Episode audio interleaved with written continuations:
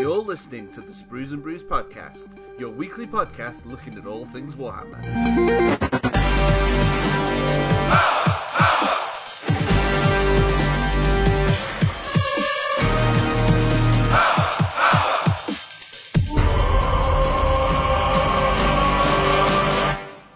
Hello and welcome to episode 213 of the Sprues and Brews podcast. My name is Dave and I'm joined once again by Matt Hello. And Jay. Hello. I believe poor Andy is slaving away, earning his keep, um, working whatever he's doing. I don't know. I'm sure he's very busy. Something Um, but- corpse starch, I reckon. Yeah, probably. Um, but we are here to do another podcast for you guys. Uh, switching back to the old fortnightly um, podcast now. Um, you all wanted it, so we're giving it to you. Um, well, to be fair, I have missed us having our chats on this podcast. Um, so yeah, it's great to, to be doing them a bit more regularly. Um, so what are we going to be talking about this week? Our main segment is actually concentrating on something not Warhammer related. There's been quite a few episodes actually where we've um, kind of talked about different parts of the hobby. Uh, and this week, Matt, I believe you had a, a super special interview with um, the guys behind Conquest. I did, yeah. I chatted to uh, Leandros from Para Bellum about Conquest, which has recently had a second edition. So we're talking all about that, all about the lore for the different factions and uh, how the kind of miniatures have evolved over time. So really fun one. Safe to say, if you like Warhammer Fantasy, it's it's an interview to listen out for. I I would say. Uh, also on the podcast, we have the re- a, a returning top three. We we didn't have one really last week. We sort of did with the um, reveals from Adepticon, but we have got a proper top three this week, and it's quite a broad one as we're going to be picking out our favourite weapons from the world of Warhammer. Um, so this could be anything from the humble las pistol to I don't know, um, an Age of Sigmar axe wielding Orc or something. I don't know. Um, so That's yeah, not a we'll weapon, discuss- Dave. That's actually someone that wields a weapon. Well, the the axe that the Orc Mind is you- smashing people's faces with. Which axe is it a specific axe or just axes in general? Just, just, just a bad example. Improvised weapon. Improvised I'm- axe. I'm sure. If that's your top three, Dave, then um, yeah. yeah, a bit of an insight into my top three. I'm sure the listeners understand what I'm trying to say. Um, so that is our top three later on in the show, uh, and of course we we will be reading out some of the community top three picks as well. Um, before we get stuck into the um, intro and what we've been doing in the the hobby uh, since our last podcast, just a reminder that you can join us on Discord. All the details are on spruesandbrews.com, uh, and you can also back us on Patreon. Again, links are all on spruesandbrews.com.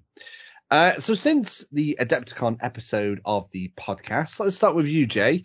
What have you been up to in the hobby? Well, I've been um, clearing my hobby desk and making room for dinosaurs in anticipation for the Seraphon being released. Um, so, so, and I've been looking at all my sort of Seraphon coloured paints, getting them all in order. I, I, I can't wait for these guys to come out so we, so we can start painting them. Yeah, Um, you've you've not kind of felt the um the the the Age of Sigmar hype for a while, have you? But I know you've been uh, super keen for this one. Yeah, that's right. Yeah, I mean, it was the Lumineth really was the last army that really got me invested in Age of Sigmar.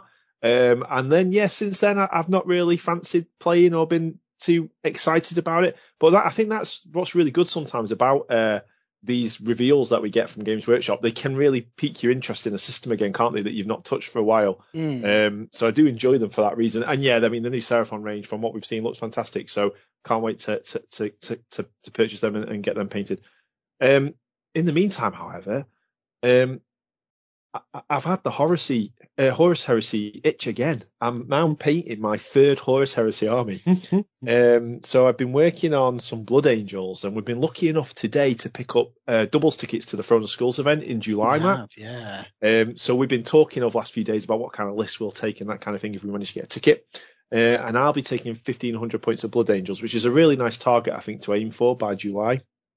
Um, so yeah, so I've been um, I've been I've been messing around with um, Blood Angel schemes, um, different ways, like a like a, a more traditional sort of bright red type color with nice crisp edge highlights, well, crisper I can make them, um, which is how I sort of traditionally paint my 40k armies. But on the Horus Heresy, I've been experimenting with a more battle worn look. So my Imperial Fist were all sort of lots of mud on them and scratches on them.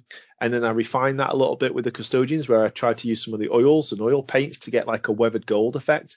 Um, and then I, I, I'm trying something different with the Blood Angels again, still trying to keep them in that sort of battle worn, a heavily weathered type um, look. Cause I do think that sort of gritty, grimdark look suits the Horus Heresy armies. I don't know. Yeah, yeah, it really does. Um, so um, yeah, so I've, I've painted up a squad of tactical marines. They're on Twitter if you uh, you know you want to check them out. And um, and just today actually, I, I, I'm I'm just putting the finishing touches on Chapter Master Raldoron. He'll be leading my army in July. Um, So, so actually, I've just been catching up on our um, our private WhatsApp chat because uh, I was a bit busy before we started recording, and I've just come across your latest work in progress pictures, Jane. He looks amazing. yeah, I've really enjoyed painting him, and, and I mean, it's a really, really what's really good is it's a very, very quick sort of painting method that I, I've used. So I, it, I believe Richard Gray had a tutorial online on how to paint some, some Blood Angels, and I've sort of tried to copy him. And it, it's very much stippling to build up the sort of texture on the model, Mm. um, and it's worked really nicely. So I managed to get a squad of ten tactical marines done in in a couple of nights. Um, and then Raldoron, believe it or not, he's probably taking me about three or four hours tops to paint. Um, Wow. so, so I think I, I should, should, using this technique, I should be able to sort of, um, get, get a Blood Angels army done, done pretty quickly. Excellent. Yeah. uh, In between that as well, I don't know. I think, I don't think we could talk about it on the last podcast, but, um, I know myself and Matt, we were lucky enough to paint up some models for Warhammer community. Um, so I painted up, uh, the new Commander Farsight model oh, uh, yeah. and he's he's on the Warhammer community website, so you can have a look. I painted him up in the white Vior'la scheme. Really, really nice model. I mean, they've done this quite a lot recently, haven't they? With um, sort of iconic characters. Mephiston, I remember he got a new re- uh, Mm. sculpt. Um, and Farsight, and, and I think Snikrot as well was a was a, a plastic sculpt of an old model, wasn't it? It was, Yeah. yeah, yeah. But they've um, they've done a really really good job of sort of keeping the, the the feel of the character and the sort of nostalgic feel of it, um, but giving it a bit of an upgrade with you know sharper detail and really nice dynamic pose. Really really great fun painting that model. Excellent. Yeah, amazing job you've done on that Farsight, Jay. Tempting me to get a Battlesuit Army again. Uh, we're going to jump to me actually, um, because as Jay said, he's trying to clear his hobby desk. I don't think my hobby desk has been busier than it is right now. um, there, I've got so many. Di- I, I need to get stuff finished so I can clear um, the work that's on my desk. So, well, what am I painting at the moment? Well, first and foremost, I'm painting my commandos for the Kill Team event that we're going in June. Um, they're actually probably about 50% done. I think I should really just concentrate on getting them finished and then it's kind of out of the way. But I'm, I'm still really enjoying painting those orcs. Um, I do want to turn them into a into a 40k army at some point, but I think that's going to have to wait a little bit longer. But yeah, they're, they're really characterful models. It's really fun to paint them. I just need a game of Kill Team now, so I can actually know what I'm doing. Um, but yeah, they're, they're really cool. Um, speaking of Kill Team, I've also been slowly chipping away at the Gallowdark scenery. So every now and again, I, I pick up a panel and and do a bit more. It's one of those where uh, I know Andy's been sort of trying to get his all, all done in one go, but I, I think it'd drive me a bit crazy. So I'm kind of chipping away at the panels every now and again. It'll take a while for me to finish, um, but I should be really happy with the, the end results, and it means I can get other hobby done in between, um, which is cool. So I think it'll be it'll be fun for us to play um, some Kill Team on a, a fully painted Gallowdark. Got to get some Um, practice in. Absolutely, yeah. Um, so what else have I, have I have I been doing? I've also had a bit of the heresy bug, um, and I've been I've been kind of picking out my Dark Angels heresy, working on a couple of things um, for them, which I, I can't really talk about at the moment. Um, but that's been really fun. Um, I was all, I was nearly coming to this heresy event with you guys, but um, I've, I've managed to resist. Um, but maybe the next one, maybe when I've got my Dark Angels finished, I'll be able to go along to a, a heresy event. They are good fun. Yeah. Uh, what else have I got on my painting desk? Um, I've I've also kind of been chipping away at the guard as well. Um, although not so much um recently. Uh, I'm trying to think if there's anything else. I thought my desk was fuller than that, but maybe think on that's the- it. On the 40k side, like your guard, I don't know about you, but obviously with 10th edition round the corner, we're starting to get. I know Warhammer community are posting articles about the changes in the game and that kind of Mm. thing. I think the hype for 40k and, and, and painting a 40k army will come again in the summer, or whether that's your guard, Dave, or a different force. I don't know. I, I don't know. I think I'm the opposite. I think I, I'd like I'd like to get my guard completely done, ready for the new edition. All right, okay, kind of yeah. given me a little bit of a goal. And I have realised the other thing that I'm doing. Um, I'm also trying to paint along with the Stormbringer magazine series uh, from from Hachette Partworks. I'm trying to paint the Stormcast. Um, so I've I've fully completed the Lord Arcanum on foot that originally came with Dominion.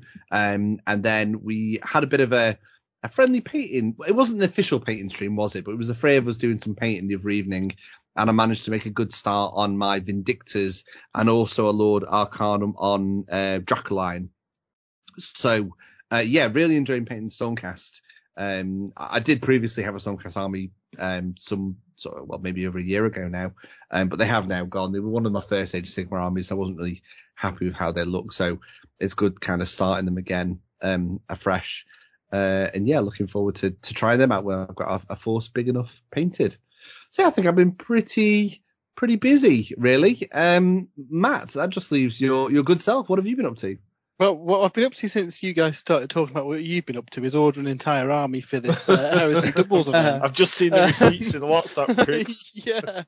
Um, so yeah, as Jay mentioned, obviously we're doing the doubles, and I've been wanting to do a White Scars army for since first edition, I think, Jay. And I picked up a few uh, jetbikes and stuff, but just uh, my kind of vision of a White Scars army is a massive of jet bikes based on the I forget which book it. I think it may not be Assassinine, where they do a big like cavalry charge on the jet bikes. You need to read Warhawk, Matt. Between now and uh, July, you need to read Warhawk. Well, that's the goal now. That's the goal now. So yes, I want to do a full cav White Scars army because I think that'd be amazing. Um, unfortunately, even at 1,500 points, that's a lot of jet bikes. So um, I've ordered I've ordered some bits for that. So really excited to get them on it. So that I have been doing though. Obviously, Jay mentioned that we've been painting the uh, the the new characters for the boarding patrol boxes. So I painted up Snikrot, and I did something a bit different compared to my other orcs. And I don't think it really matters with orcs having a mishmash of different styles, but went very kind of comic booky. Maybe it was inspired by the kind of Marvel Crisis Protocol stuff that I've been painting, but I, I think comic book colours kind of really works for orcs with without the vivid green and stuff. Yeah. So yeah, a bit of a different looking Snikrot. Um, I've also been working on the Gondor scenery. So this stuff's incredible. Uh, I don't know if you, Dave, Dave, you might have seen this in the yeah, Flash. I have, yeah. Um, but they're they're amazing kits. We're going to be talking about them a little bit later on in the show. But um, yeah, they they are really really fun to paint up. So if you check out spruesandbrews.com, I've got a painting guide on there and a guide to make your tower destructible. Ooh. Which I really wanted to. Uh, when when we got the box and I saw that you could build it as a ruined tower and intact tower, the first thing I did was look through all the sprues and see if I could build it in such a way that I could make it, you know, get destroyed during a battle. Say if you're doing a siege or something and it gets hit and then you can have it, you know, fall to bits. And yes, yes, you can, which is very, very cool. Um, I've also been painting up Ivya Volga for the Soulblight Gravelords. She's a cracking model. Oh, so, is this the werewolfy vampire? Yeah, werewolf vampire related. this will be this will be on pre-order by the time you're listening to this. It may already be in your hands by the time you're listening to this. But I, I really really like this model. Same kind of vibe as the Curse City stuff. She is um, the same like family name as uh, Belladamma. So yeah, she's really cool. Um, also painted up the Sanctioner for Necromunda, the uh, the Enforcer robot, the the um, Law Tomata, as they call oh. it. It this this this this this robot nearly made me go out and buy a, a box of enforcers. He's ace. It's so cool. It's and and, and the, the the law of it sounds very very familiar. So if a cop is like fatally injured during battle, they'll salvage what parts of him they can and put it into a mechanical body so he can continue to uphold the law in robotic form. Definitely mm. seen that film. Definitely seen that film. Mm. But yeah, they're really cool. You get two to a box, a load of weapon options. They're quite expensive in points, and you can only take two of them in your gang. So don't worry, you're not going to be having facing, you know, an entire army of robot uh, cops. But uh, yeah, I need to paint up my enforcers because I think when we do our next Necromunda campaign, um, I, am I'm, I'm going to be like uh, kind of arbitrating it, but I'll have some bounty hunters and some cops on standby to to step in and put things right if if a, certain gang gets too far ahead. Um, I've also been building up some bolt action stuff. So bolt action is a um, historical war game, uh, World War II themed uh, from uh, Warlord Games. And um, my, my granddad was in the Desert Rats, so I've been building up a um, a British Desert War army for that. There's a little bit of little bit of flavour, something else to do. And Amazing. finally, the other day, the Dark Fantastic Mills crawler arrived for said Necromunda campaign because it's nice to have a few big you know line of sight blocking pieces on here, but it basically looks like the big Jawa crawler. It's amazing. so, uh, yeah, it looks so well yeah, cool. so yeah, it's been a it's been a busy week really for the hobby. Yeah, well, busy couple of weeks. Nice one, Matt. I think I think we've all been uh, hard at it on the hobbying. Um, that's of course the, the intro to this week's podcast in the can, but we've got plenty to get for, including that exclusive interview with Para Bellum. Um, so yeah, let's uh, move on to the news in the next segment.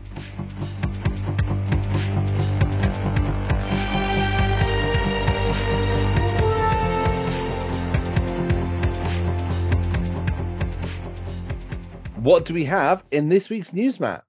So it's again a pretty exciting week for news. Considering last time we had uh, Adepticon and kind of we got all the excitement out of a system, there's been a lot of exciting stuff on Warcom this week. So first of all, guys, we have got Warhammer Fest coming up very very soon. I'm super excited. It is this month. That's how close it is. Um, you guys are going on the Monday. I'm going to be probably walking asleep by the Monday because I'd be knackered from all the Warhammer going on for that weekend. But the, the, the, the, big selling point of Warhammer Fest is going to be the very first place you can get to play 10th edition Warhammer 40,000. And you'll be able to see the entire contents of the launch box as well for the first time. Oh, so man. that's very, very cool. Uh, there's going to be demo games going. They're going to have uh, models. It wouldn't surprise me if you know on the the kind of um, kind of uh, paint tables where they have you know an assortment of paints and some models. It wouldn't surprise me if it was you know maybe a Terminator or a Termagant that you can paint up as well. So yeah, that that is be very very cool. Now they've mentioned that there's going to be a few other events that they you know hadn't previously announced. So there's multiplayer show up and play scenarios. So there'll be a games master running a multiplayer game and you can rock up and take part in this massive multiplayer game. It's like the games days of old, guys.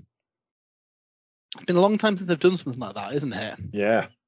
Yeah, Yeah. the uh, big sort of participation games are cool.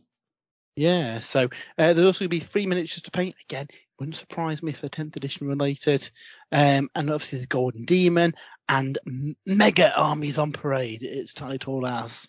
Um, and there's also going to be the Warhammer Board Gaming Bar and Cafe, where you can play Warhammer Underworlds, Warhammer board games, uh, be able to try out Warhammer products, and there'll be booths demoing all the various Warhammer video games. So I'm really, really excited for, for Warhammer Fest. It sounds, it does sound like classic games days.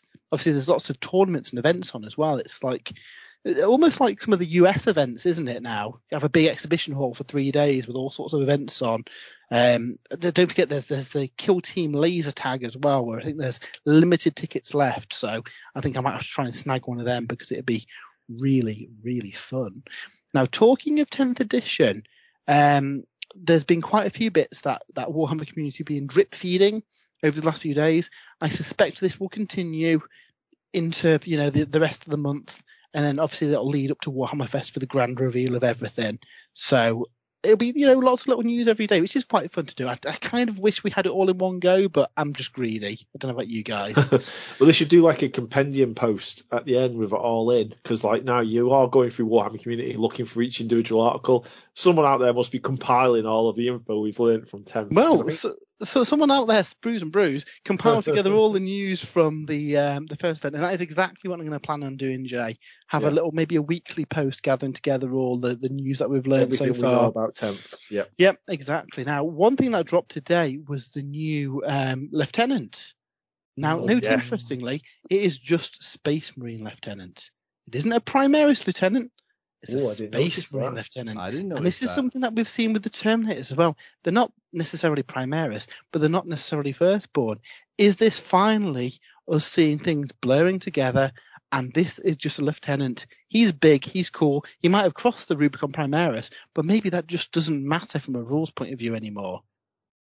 Oh man, Uh, that would be I- cool. if I could put Primaris Deathwatch in a Corvus Blackstar and buy more Corvus Blackstars. Yeah, and that'd, that'd always that'd always be something that the uh, the marketing bods might want you to do at Games Workshop. And and speaking about Deathwatch, I know I know obviously this this guy's painted on Warcom as an Ultramarine, as like a Tyrannic War veteran. This dude needs to be painted in Deathwatch colours. He's got a Tyranid head on his shoulder. Oh man, it's so cool. It it's just the best me- I've said it they've done. You just made me think uh, he's got a Tyranid head on his shoulders. Just just makes me think that it's a Tyranid wearing power armor. He's got he's got some Tyranid carapace on his shoulder pad. See, Yeah, I, I'm, okay. I'm only half paying attention because I'm reading my notes, but all I heard was Tyranid Head and Shoulders, which is a completely different product. Maybe maybe that's what you can try out in the uh, the Warhammer Bar at Warhammer Fest. Um, but yeah, this guy looks really cool, doesn't he? Obviously, we saw this guy in the in the trailer, and we kind of, ooh, what if we do get uh, Tyrannic War veterans? And technically, we have. He's just a, a hero, which is a nice way of doing it, isn't it? Hmm. So yeah, he looks he That's looks cool. really really cool. Um, and also bit of a different painting style for the Ultramarines this time round.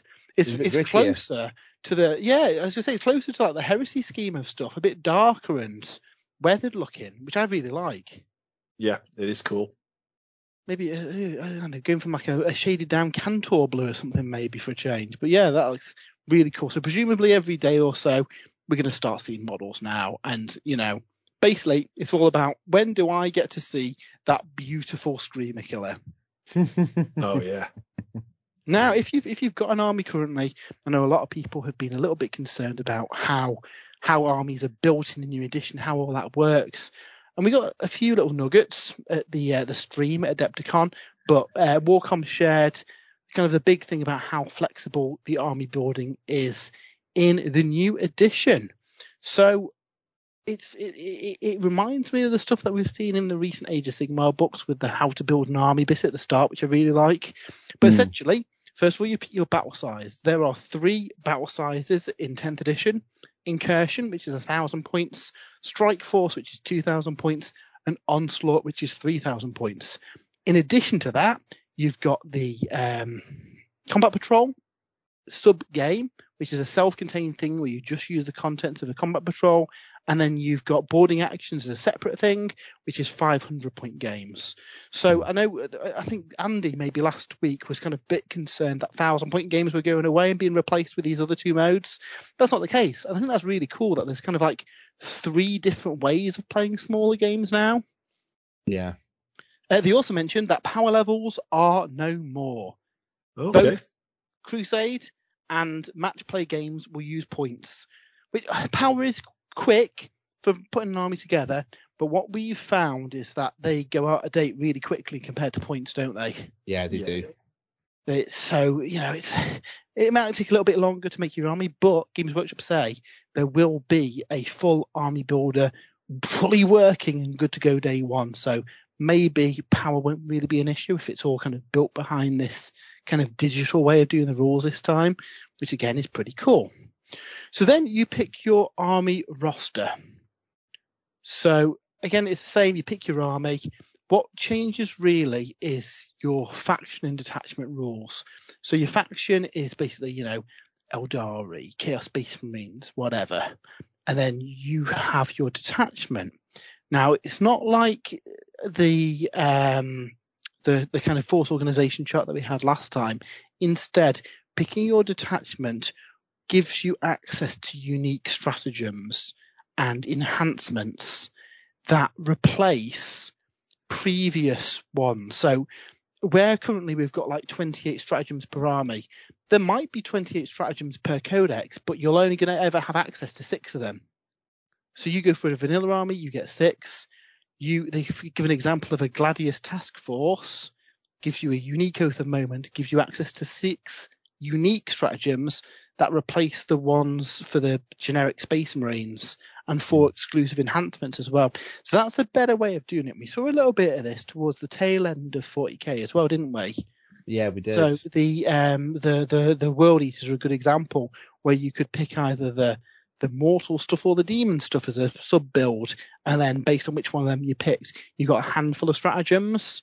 Uh, Mhm. exactly the same in uh, boarding actions as well, where you've got a handful of stratagems and a handful of enhancements. And it looks like this enhancement thing, when we speculated on this when we first saw the boarding action rules, is a thing in 40k as well. What's interesting is that um, each character can only have one enhancement. So Ooh. if you take your general, he couldn't have, say, a relic and a command trait. He'd have to pick. And then other heroes would be able to have an enhancement, and you're limited to three enhancements across the entire army. I think that's good because it does stop some of the silly combos. You've got to pick which one you want. I, yeah, I, I can appreciate it from that point of view. I, I will slightly miss tooling up your warlord though, uh, especially in like Crusade. I suppose Crusade's different because it's open play, but yeah, I, I, I can see why they've done it. Um, I'm, I'm not going to grumble too much, but I did used to like tooling up your warlord. Yeah, my initial feeling to that is, ah, but when when you look back, there was always a combination of of um, warlord trait and relic, you know, which was always a no-brainer. Yeah, and now that Um, makes this building more interesting, doesn't it? Do Yeah. you take the the really good relic or the really good command trait?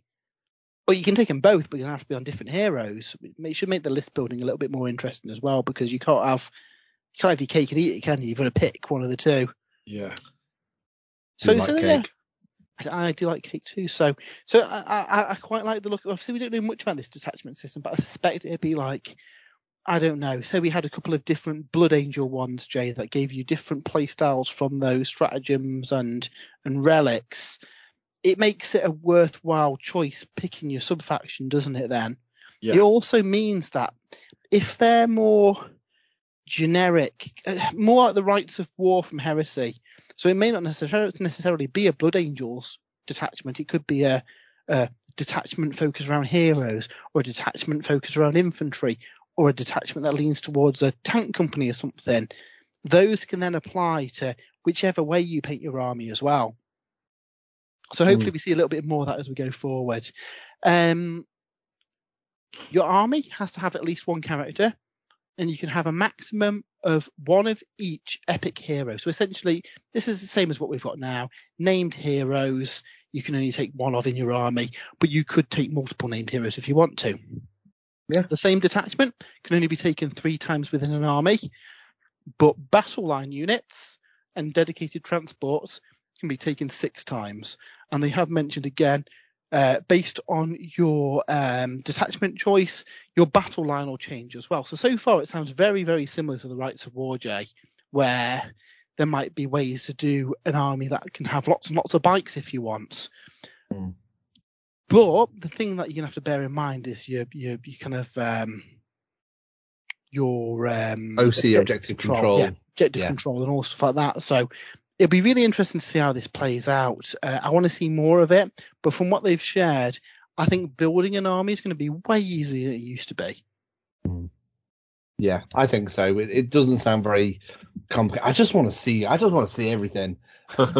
Yeah, but we're not far off now, are we? We're not far off. Now, they also shared a bit more on the data sheets today, too. So, um, profiles have changed a little bit. Now, obviously, we talked about weapon skill and ballistic skill moving to the weapons, which is a great change because you can now point things very differently based on the weapon skill behind them, can't you? Yeah. Like a plasma gun on a guardsman can be a different points limit than a plasma gun on a space marine because they are going to have different stats because one will shoot better than the other. Mhm. Everything else should be a lot more balanced now. Uh, leadership has changed. It is now a value with a plus after it. You have to roll higher than your leadership to pass. No more working out maths to try and work out your Mm. battle shock tests. I mean, Instead, I get, a space marine, for example, now has a leadership value of six plus. If you roll over six on 2d6, you pass your bravery check. cool. and they, I mean, they could still use modifiers in some in some aspects of the game as Oh, well, yeah, and but that's much easier, isn't it? Yeah. Yeah, you know, having a, a, a six plus roll on two dice, even if you're like a minus two modifier or something, it's just easier to work in your head rather than, okay, well, how many guys have died plus the dice roll compared to my Yeah. leadership value? it was a bit confusing, wasn't it? Uh, And obviously, we've talked about objective control as a new stat in the game. Certain units will have higher objective control stats than others to represent how good they are at taking objectives.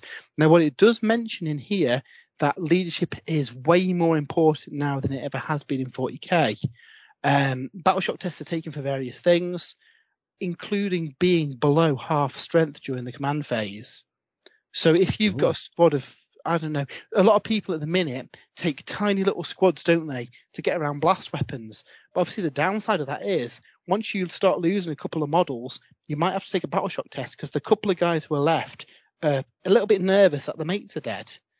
If you fail the battle shock test, you struggle to capture objectives, use stratagems, or you'll just fall away from combat and run and hide. I Sounds really like my guardsman.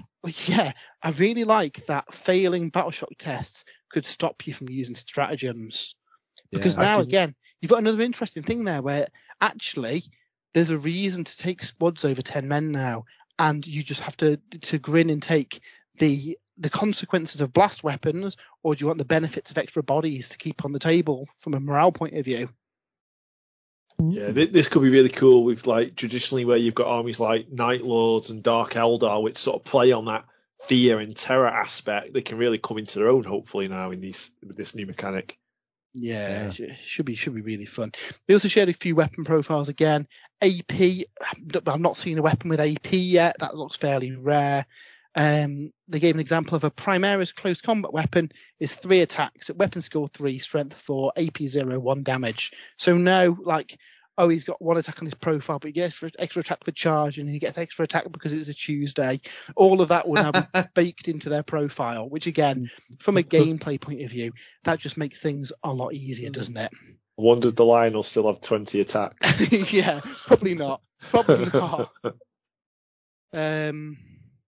So yeah. So and then there's now universal special rules that then cover all the other different stuff as well. So it looks like some inspiration has been taken from Heresy, and I think that's a good thing, isn't it?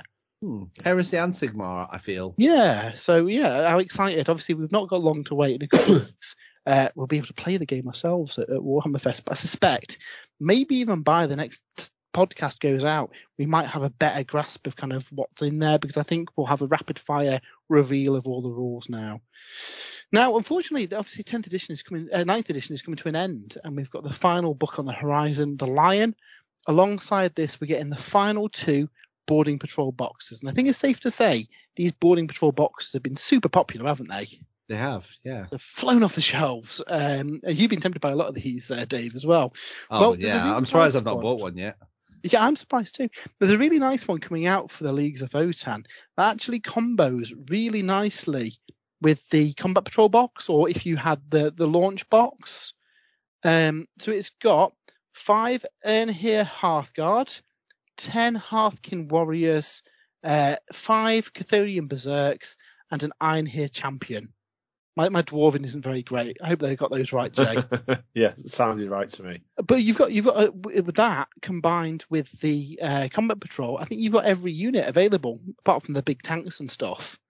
Yeah, the, the, the Votan range is really good like that, I think, for picking up in those big boxes. Yeah, so that looks a really nice set. Uh, the one that I was like, wow, I need this, and immediately messaged to Dave. Um, this is Oh. possibly the first like the seeing of this in the wild. Essentially, start collecting agents of the Imperium. Oh. We must have an Agents of the Imperium book on the way, Dave. And you know what? With this, I'm fairly certain there will be Agents of the Imperium rules from day one in 10th edition, which is super exciting and might put you in a bit of a dilemma and your guard go out the Oh my window. But Uh, I this is the fir- the first sight of Imperial agents being a faction within the game with a self-contained box, and oh boy, is it a good one! So you get 20 Imperial Navy Breachers. You can build in, in various different ways. You get a 10-man Star Striders squad. So these are the rogue trader guys. They've got a doggo. They've got an assassin. All sorts of cool stuff.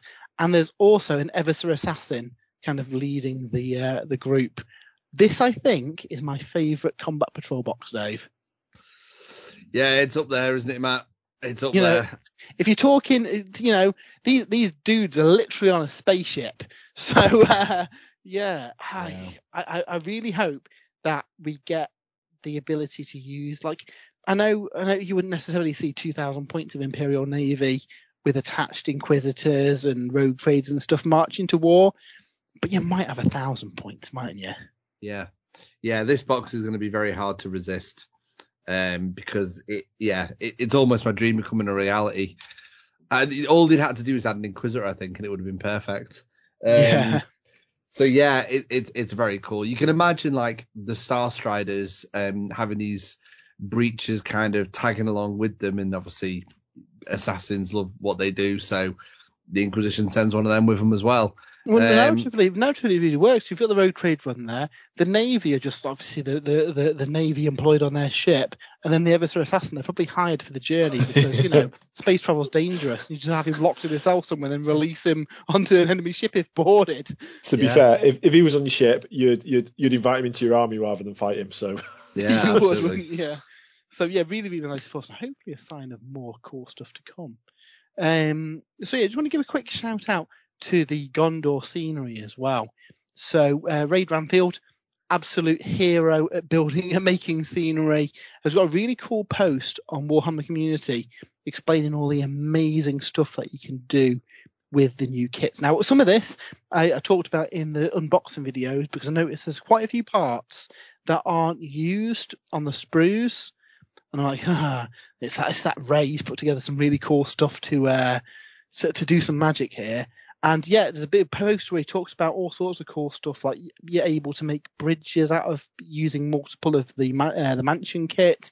You can make L-shaped, pyramidical shaped, and T-shaped buildings, and there's loads of various optional roofing tiles to make all that happen. Uh, multi-story buildings, all sorts of cool stuff. So I'm very to pick up a couple of the mana uh, boxes and make a big, massive like palace or something. My my favorite part of of your Gondor scenery that you built and painted is that one where you've got the two floors and you can take the roof off and you can kind of play inside the building. I mean, even if you don't play Middle Earth, that's perfect for like RPG games and stuff. I was, I, yeah, yeah, I Um, said exactly this. And the um, if you play the Elder Scrolls miniatures game as well, the scale's very similar. And again, it'd work really well. I believe, I think that one you couldn't really because the way it's together. But I believe if you built it with three stories, you could take the third story off as well. And there's enough clearance for models to be able to move between floors. Really, really cleverly. Yeah, so you can actually have people in there during your games, which is amazing. Just super amazing. That's really cool.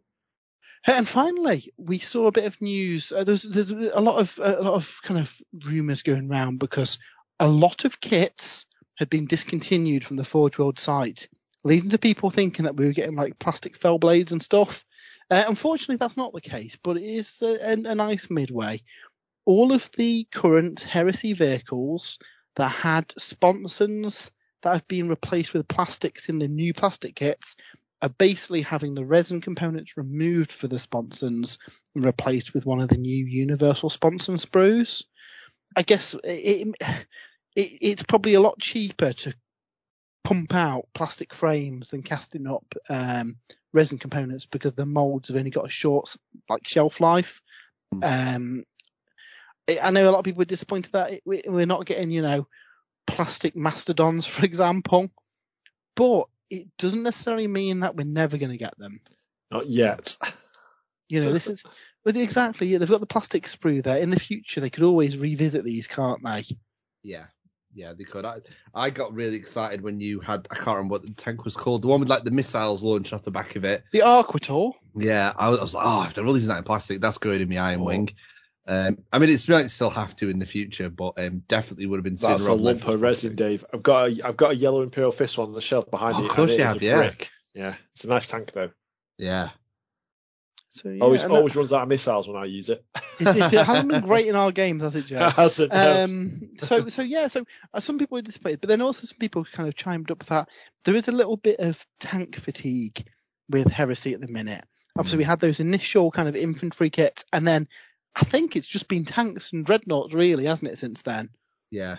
I mean, let's they they have teased that we're, we're about to hit a bit of a demon filled heresy few months, aren't we? Um, so I, I think this this will be it for tanks. Um, and we will start seeing some different stuff. We'll start seeing some demons and things. So, um, yeah, I, I don't think they were running out of tanks, were they? Well, there's lots of tanks. There's lots, loads, loads of tanks they haven't done yet. But I think people maybe would rather have some different mark armors or some assault marines or something a bit different. cool. Some um, some Centurion consul options I think would be nice. We saw the Esotourus, but it'd be nice to get some different ones. I mean, we had some nice. Um, uh, the Alpha Legion. I can't remember what the name of the character was, but the Joe the Sniper character was pretty good. Yeah. Yeah. So, so uh, I mean, obviously, I think that, we are getting the Caphonia campaign coming up soon, and that's got two new characters in it. True. Has. And you never know. We might see some more plastic kits alongside that. We know that the Sisters of Silence have got a load of unit options in their list that there aren't models for, which is Yeah. exciting. And obviously we've got the, the, the militia list coming soon. Now the militia list is a little bit different because it's basically it lets you take a quote marks Imperial Guard army. So Dave, you could probably with very little effort take your 40k guard army and use it in heresy, which you know a lot of people will do. But it's also got the the the the, the kind of lost and the damned lists in there too. So with all of the traitor guard and the uh, beastmen kits that and the, kind of the mutant kits that have come out, I think it's gonna be quite cheap to do an army compared to how it used to be when it was all resin or conversions. And equally, obviously, we've got the demon list coming in the summer, they said. So, yeah, I think it's a good time for the heresy. It's it's obviously been super popular, and I mm. think the demand's like outstripped what Games Workshop. I mean, I think they expected it to be popular, but we've had stuff that's like it was a job me getting these jetbikes for my White Scars army, and it, that's been the case for a lot of heresy kits, hasn't it? They've been flying off the shelves. So Yeah. yeah, watch this space. I think there's some exciting stuff to come in the future. Absolutely. Well, thanks for running through the Matt, uh, the news for us, Matt. The Matt for us news. Nearly got that completely wrong. Um, we do have a fantastic main segment coming up next, so keep listening.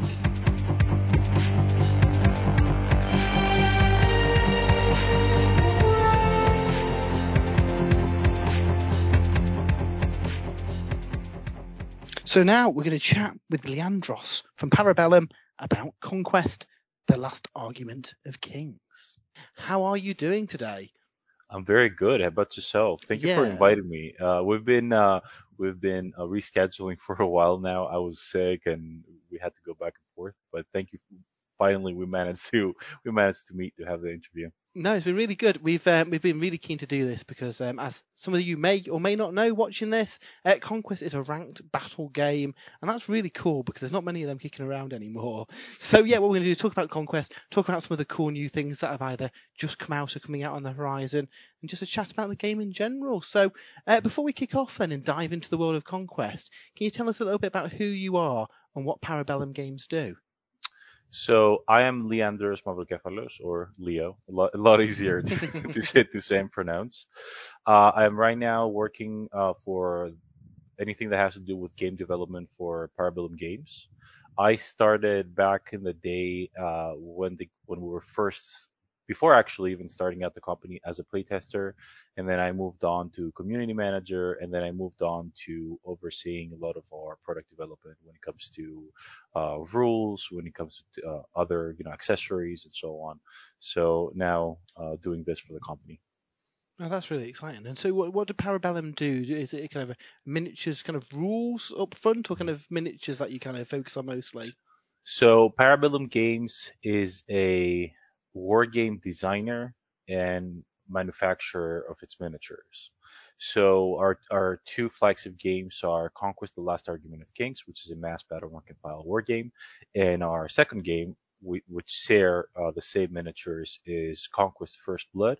Both of these games actually uh, launched with their second edition, uh, Last Argument of Kings, a few uh, two or three months ago, and First Blood, it's been out uh, second edition for about six months. We create uh, fantasy miniatures uh, that go with these two games, uh, along with all the other products that and accessories that are useful for you to use in your TLOK uh, and First Blood games. Amazing, cool. So I guess that takes us straight to Conquest: The Last Argument of Kings. So, what can you tell us about it? How does it bring kind of fantasy mass mm-hmm. ranked battles to the tabletop?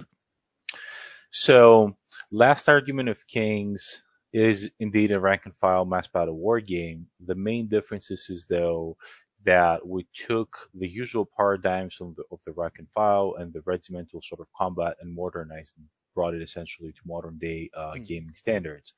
Uh, to do this, essentially, when you play a game of Last Argument of Kings, there's no deployment. Everything walks onto the table based on whether it's light, medium, or heavy. As it does that, it pushes forward uh, a reinforcement line. Think of it a little bit like a line of scrimmage, Hmm. right? And as you push forward, then your reinforcements can come onto the table fur- further on and further on. And what that creates is an asymmetrical, always changing battlefield, right? On which on which you know regiments can come in from either flank, and there's this this constant uh, shift in power on the battlefield. But what's most important is that we completely forego of the I play everything and then you play everything sort of Mhm. game system. Instead, what we do, uh, every regiment that is on the battlefield or that is about to enter the battlefield has a command card associated with its type, with its essentially with the kind of regiment that it is.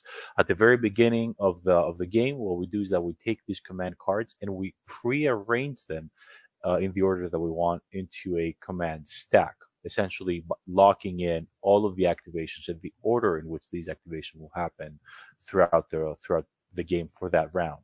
So once that is locked in, I get to draw a card, activate my one regiment, and then you activate a card, and then you activate your your regiment. So there is this whole um, there is a sense of fog of war, let's say, where you have to decide on how you're going to play your regiments throughout the game, but at the same time, you need to think of what your opponent will be doing in between. That's interesting. That because obviously in, in a lot of other games, there's you often say that you've you've lost the game at deployment because certain armies can maybe do everything turn one. With the back and forth and the and the you know the, the, the random order of units coming on, I guess there's, there's quite a bit of strategy to even building your army because you can have multiple units maybe with the same command card to give yourself a bit more flexibility maybe in what units you activate perhaps. a, a big um, a big decision, uh, and this is something that we we've been honing for a while now in the the way the game plays. So conceptually, uh, there is a a loosely defined, let's say, uh, planning and execution phase in terms of the game. So we try to uh, be very cognizant of where most of the thinking happens, right? So there's a lot of the thinking during the uh, during the command phase, right, which is the phase in which we make our command our command stack, and then when you start playing and activating, uh, you break down your thinking into more manageable chunks, right, by just now I have to play this one regiment, what it is that I will have to do, and what are the ways in which I will uh, react to my opponent's moves. That makes it a lot a lot more um, a lot easier of an experience when it comes to tournaments. You can play a lot more games in the, in the right. The, the game runs uh, a lot faster as well Mm. because it doesn't have deployment.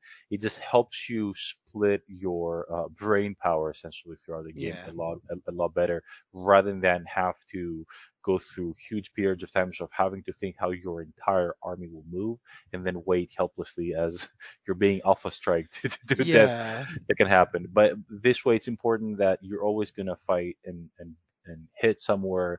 You're going to hit hard somewhere and you're going to get hit hard somewhere else, right? So you, there's merit into always playing a battle down to the very last regiment, Mm. down to the very last point, and you always get to play. You always get to do something. You can never just lose outright. Yeah, there's, there's, there's always the chance you can turn things around because you're not getting, like you say, hit by every unit. Th- th- There is always something to do. So that, that's really, really cool. So, Conquest uh, originally launched with a box set containing the Spires and the Hundred Kingdoms, um, but you've loads more factions added in the lore and seven or eight playable factions, seven with the city states now playable factions, haven't you? That's Um, that's that's right. Yeah. So can you tell us kind of how the, the, the kind of the law and the different factions kind of grew over time and any kind of thought into kind of why those races were introduced? Yeah, uh, so certainly, so the the core set now that it that released back in August 2019. It's been a while, Time flies. Wow. Okay. Time flies, yeah. So uh, the first two factions now presented essentially the human faction, right? And the human, it's important to have a human faction in the game because this is usually the way through which narratively um, we are, as readers of the of the lore, are capable of seeing that world, right? Usually, we need something that we can identify to in order to be able through that to understand the the intricacies of that world Mm. and the Spires, which was a second faction. Now th- that faction was very alien, alien in the sense that the way that they were thinking really did not re- uh, work. You know, you couldn't really explain in terms of, of human psychology, right? Yeah. So you need you needed the Hundred Kingdoms, a human fa- a human faction, to be the mirror upon which you know uh, some of those traits would reflect, and we would be able to read and understand them. So, uh, for example, there is this uh, collection of short stories. Uh, it's called Nepenthe. They're available for free online for people to be to read them if they want to. And essentially, it talks about you know the the story of Rismark and uh, and Frederick and and how they uh, saw and interacted with the spires for the very first time. And it's very important to have the human faction there, you know, to be able to live the horror of having to deal with with with the spires. Uh, you know, through Yeah, seeing yeah. another another person doing it. Then uh, we we went on with the Nords and the Dwegom as the third, and uh, as the the Dwegom were the third faction, Nords were the fourth. Now the Dwegom were there were introduced um, because they have such a strong connection to to war, to the primordial essence of war, uh, that allowed us to explain essentially, first of all, to start tapping into the story of the primordials, to the genesis of the world, to explain a little bit uh, what war is and how war is actually a tangible thing, right? It's an Mhm. entity along with along with creation, destruction, famine. Then we had uh, the the Nords, which is unlike what would most expect. Uh, there are humans, but it's not a human faction per se, right? So narratively, the Nords allowed us to to uh, to explain the, uh, the the journey of the spires. I, it doesn't. It sounds a little, you know, it sounds a little odd, but essentially, by introducing the Nords next, we discussed about why the spires came to this world. They Mhm. were exiled from their own world. They were hunted, right? And so they uh, came to a they wanted to go to, and reclaim their world Mhm. and to do that they needed resources and they needed an army. So the first ones that they tried to experiment on right was, was the local the local fauna let's say right and those were the humans.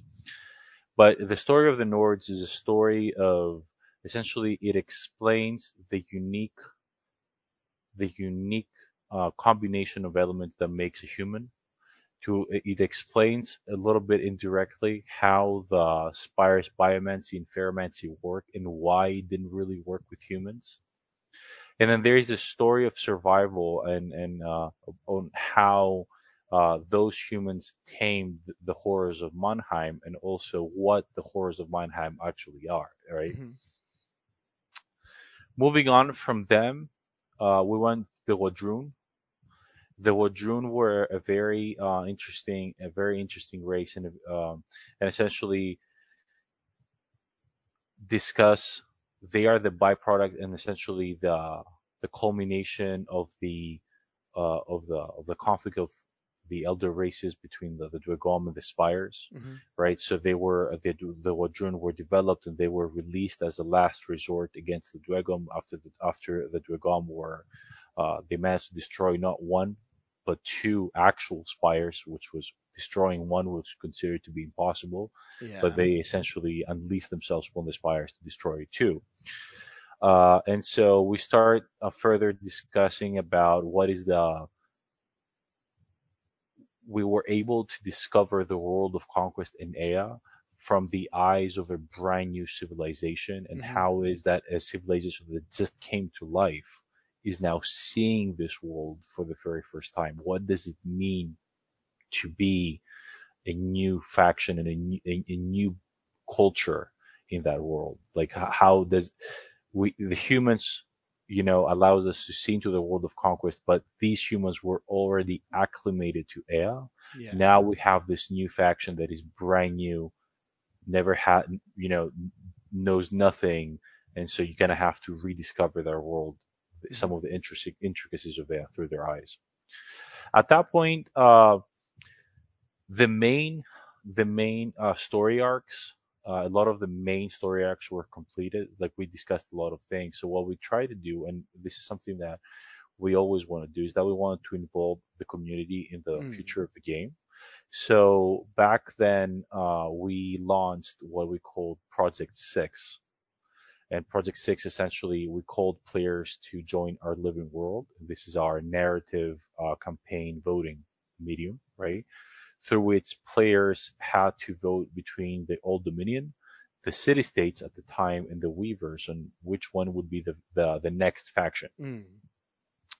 So people voted uh, the Old Dominion, and that allowed us to delve further deeper into the story of Haslia, into the stories of the Fall, into what was the Old Dominion, uh, what used to be, what the intricacies of why it fell and why did the humans decided that they have to go against their god, which at that point was a good god. Yeah. Uh, and then right after the Old Dominion, seeing the fact that they were neck to neck with the city states, even though the plan was not to was it, the plan was not to release those three factions necessarily. We would only release the one- the one that could Mm. vote it out, right? Uh, we saw so much uh, so much engagement when it comes to city states, and of course, being Greeks ourselves, you know, we were a little more inclined to Yeah. to tap into that and that that is allowed us to to see what happened to the descendants of the old dominion to Mhm. explore that story arc.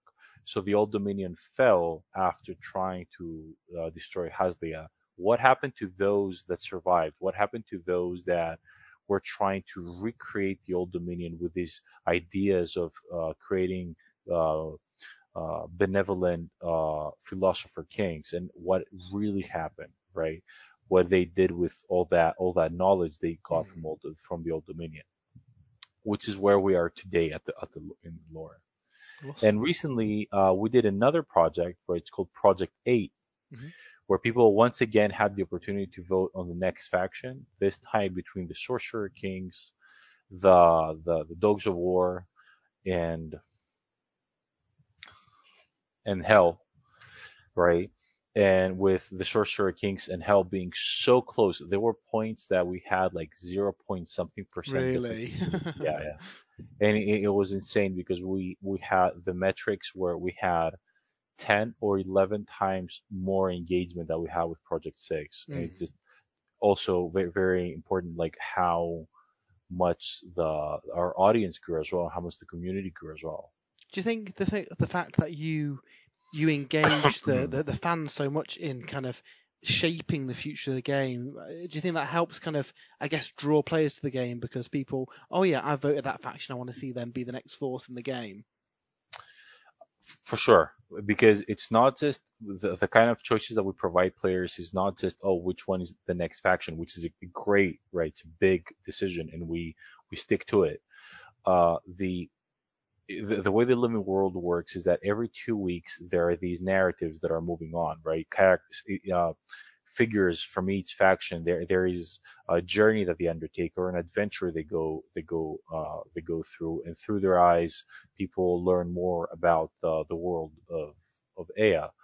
But what happens is that oftentimes uh, there are characters that are that have some choices, right? They, they have a dilemma. They have to choose between go over one way or the other. Mhm. Or we have like the, the, the narrative arc, the story of the of Alecaneros, the Dwegom that lost all of his Argum, and now he is challenging the the the philosophy of the Dwegom and the Agum system and how all that works, right? Mm. So these characters, though, find themselves off, often find themselves in a position in which decisions need to be made, and these decisions we let players vote, right? So people get to shape not just you know big decisions like which one's going to be the next faction, but people they personally identify with and and and, and figures they really like to shape some of the the future perhaps Mm. of their uh, of, of their faction. Because one of the things we were always very clear with our lore is that nobody is wearing plot armor. If someone is de- is destined to go, they're gonna go, right? Yeah, and it's- often, it- yeah. I guess it's like Game of Thrones, isn't it? Where nobody's safe, and if you know a major character can die, that happens, and the plot advances with that happening. yeah if it there is um there is no no uh, death of a major character for no reason, just for them to go, right? But uh, sometimes this is what happens, and that that world, the world of conquest, is filled with turmoil. There's a lot of conflict and there's a lot of developments, and we want to make sure it is literally a living world. It progresses, and that that will become more and more apparent as we move on with the project. That's really cool. I I like the fact that the, the the universe evolves and things change, and like you say, actions have repercussions, and yeah, that's something we haven't really seen in other games. So it's quite exciting to see that happen. So you mentioned the the city states; they're the newest faction in the game. Uh, what's their playstyle, and what can players and collectors look forward to in the range? So the the city states encapsulate the this uh, Hellenistic era aesthetic, right, from the Macedonian Wars Hmm. to to uh, to the Persian Wars to Alexander the Great, all the way to Sparta and so on, uh, the Ath- the Ath- the Hellenistic Athens and so on. So what they are, what they bring to the table is that actually, as a faction, I would say, and this is uh, something that is core to our game design, is that it's often, you know, what what a faction does is often not as characteristic as what it what a faction cannot do Yeah. right? So they, for example, the city states, they don't have a lot of shooting, they don't have a lot of uh, fast cavalry troops, but what they do have is one of the most efficient infantry formation game style in the game, right? They're not, it's not about high stats, it's not about particularly uh, high march values, but it, it's the tactics that they use and the tactics that allow you, the player, to employ that makes them one of the most efficient infantry forces. So, for example, they're bringing two important uh, faction special rules into the game. The first one is called the, the strategic stack, right? So so far we have the command stack where we arrange our command cards and then we draw right to activate our regiments. But what you can do is that uh, you can draw a card, right, and say, I'm not going to activate it now. I'm going to put it face down in my strategic stack, and then it's back to you, and you can play your next card. When it's my turn again throughout the round, I can draw a command card from my command stack and say, okay, I will activate this card, and once I'm done with this regiment, I will also activate the, the card from my strategic stack. Mm. So it allows you to forfeit an activation through uh, throughout your round in order for you to be able to to perform two activations, one after the other, at some point during the round. What that means is that uh, you can stagger a little bit. You know, sometimes you know your opponent expects you to play a certain way, and suddenly when you don't make that move, that's a big initiative advantage that you can take. Yeah. Uh, sometimes there is this, um, th- there are all these maneuvers that you can do. You can have one regiment withdraw, so to open up space for another to go back in and charge. Mm. There are all these combinations that you can do that is extremely important. Uh, and then the the the other uh, very cool faction rule that they have is called auxiliary stance. So what that means is that um, to delve a little bit deeper into the lore of the city states, right?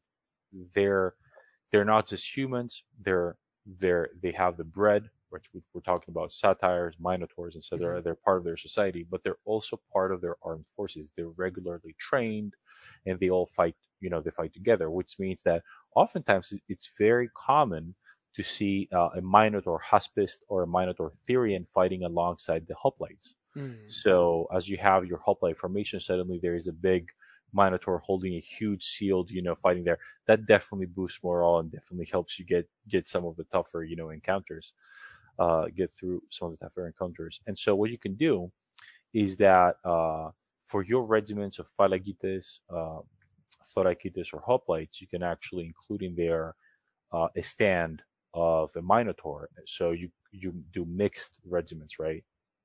to help you boost the efficiency either towards the defensive side if you have a Minotaur with a shield, or towards the offensive side if you have the Minotaur with a two-handed weapon.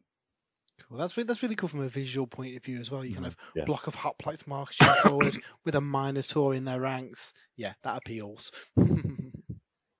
Yeah, and then um, so After that, we have mighty spellcasting giants. We have the Festian and the Promethean giants. They they tap a little bit into um, the concept of resonance. Uh, you know, the, the myth of uh, the story of how the ancient Greek philosopher uh, uh discovered the concept of, of, of frequency, right? When they were mm. hearing uh, the four blacksmiths in the market hitting, you know, iron, and they they were able to correlate the the weight of the hammer and the, the material to the pits that it created. Yeah. And so we have the Pythagoras, you know, uh, concept of uh, heavenly heaven heavenly ratios and so on.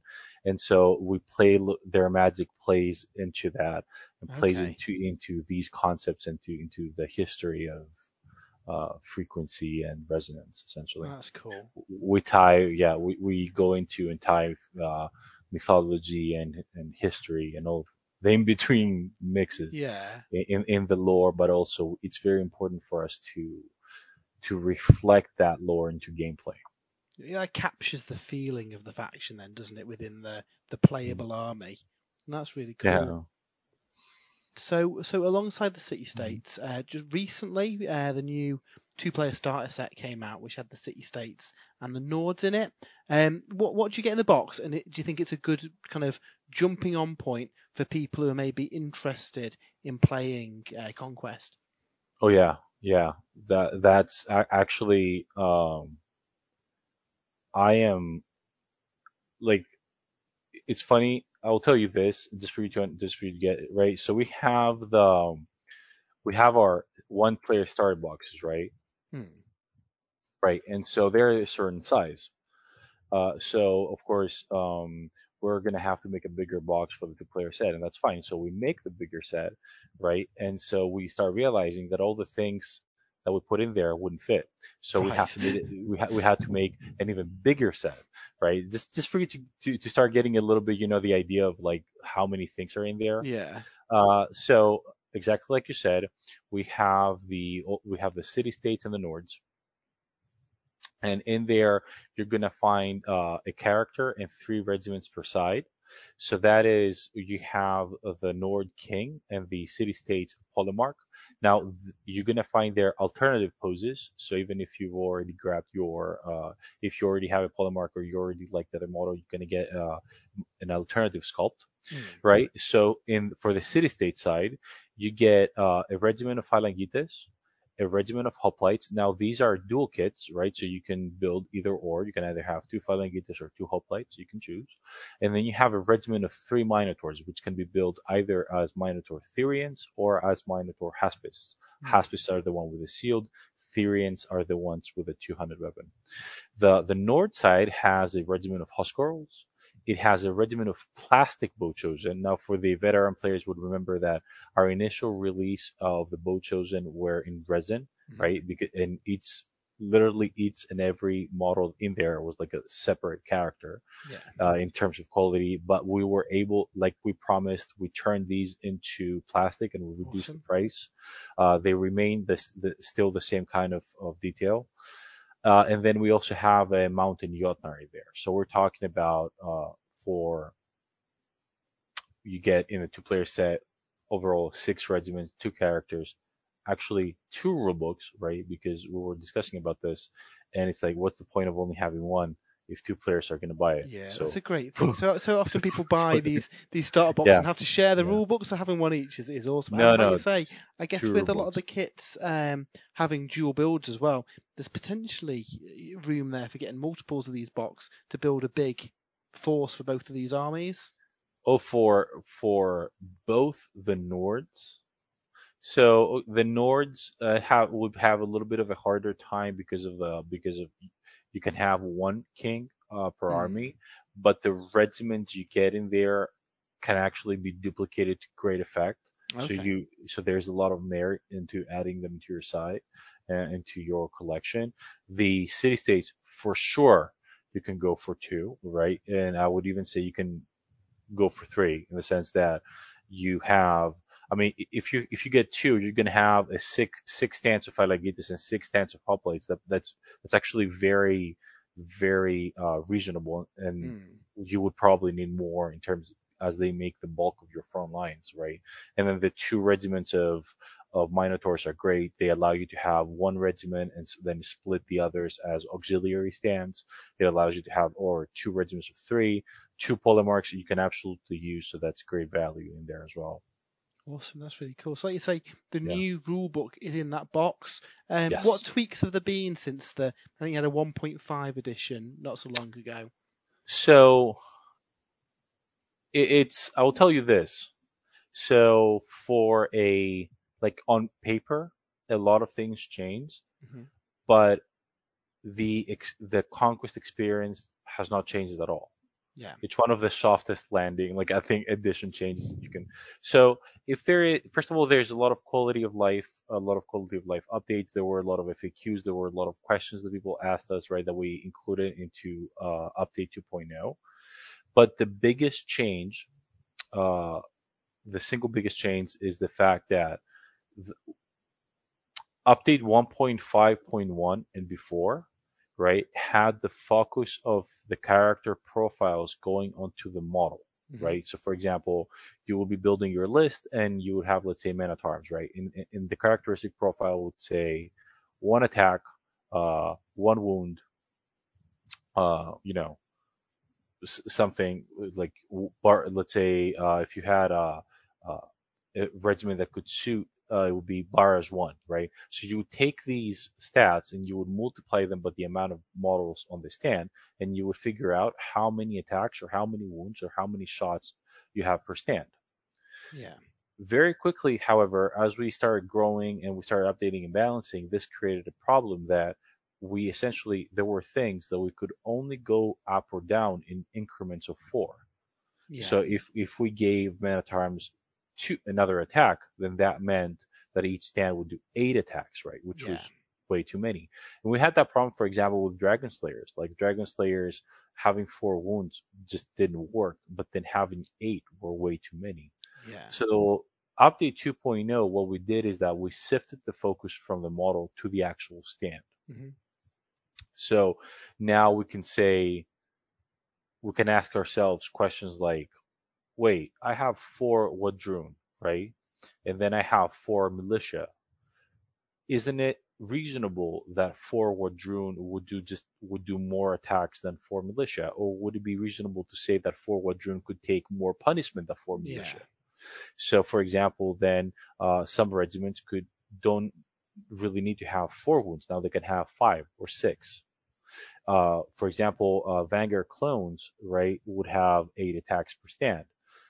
That was a little bit more than we needed them, but also four, just four attacks didn't really reflect how they fought in the lore. Yeah. So now they have six. Yeah, you've got more kind of gradient between the Mhm. units then. That's that, that's cool. Um, so I guess for old Mhm. players, is there much that they'd need to learn different? Was it small, lots of small tweaks maybe?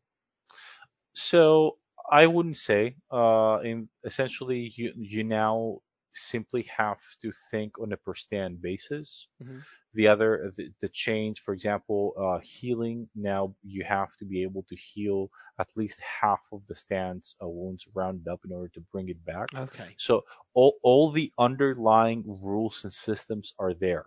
It just it's the exact same like uh it's the exact same game with an engine that works better essentially. Cool. The my the piece of advice I would give to uh, veteran players, however, is a lot of players because you know now you don't have to remove model per model from each stand to denote casualties. Essentially, some people were thinking to, are thinking, let's say that they could glue the models on on, on the stand. Mhm. And I would suggest for to veteran players, I would actually suggest to not do this. And the reason is that one of the reasons why we have the circular bases into the stands, apart from the fact, of course, that there is a beautiful second game, uh, Skirmish First Blood, uh, is also because they can rotate, and by rotate on the spot, they actually rank up a little bit, rank up better. Yeah. And what happens is that even your, your regiment may rank up beautifully within itself, but when you engage two enemy regiments, it will rarely be flush. Yeah. So it's very important to be able to rotate the, your models so they fit with the models with the uh, opponent's models, so you don't damage your miniatures or yours don't get damaged, right? Yeah. Things are not wonky, right? So everything fits flush and nice. And of course, command stance, you may be choosing your officers and so on. So it, it's better to magnetize because you might be one game you might have an officer and the other game you might just not want to pay pay the points for it. yeah. Or the character stands might have retinues, but then for your next game to not buy retinues, right? So it's important to be able to take the models out. Yeah, gives you lots of options on how to how to put the units together. No, that makes sense. Exactly. Yeah. Uh, but it, it the the round based on the square stand is a big uh quality of life uh little feature there. Despite being able to rotate things right and fit flush, just makes things a lot easier. We've we've all been there when you're trying to position two units together and there's spears and shields in the way and Yeah, yeah. yeah, no, that's Or, cool. or even or even worst case scenario, right? Or worst case scenario, if you cannot do them, being able to take the model off if you, if it's Yeah. really not right. Sometimes you just don't want to damage your models or your opponent's models, right? So it's it's better to have the option to make it work as easy as possible rather than to glue everything in place, right, and not being able and suddenly lose all of the advantages of having the round base. Yeah, exactly. And I guess for, for for storage point of view as well, it's probably easier to store those individual models rather than you're fixed to a to a stand, you know, depending on your storage solution. I mean, speaking of the models, I guess mm-hmm. the the detail of Conquest Miniatures has kind of grown over the years with some really really cool kits coming out. Has the way you've approached kits changed? Is there anything that you're kind of looking to do in the future that maybe kind of fans haven't seen yet? So definitely.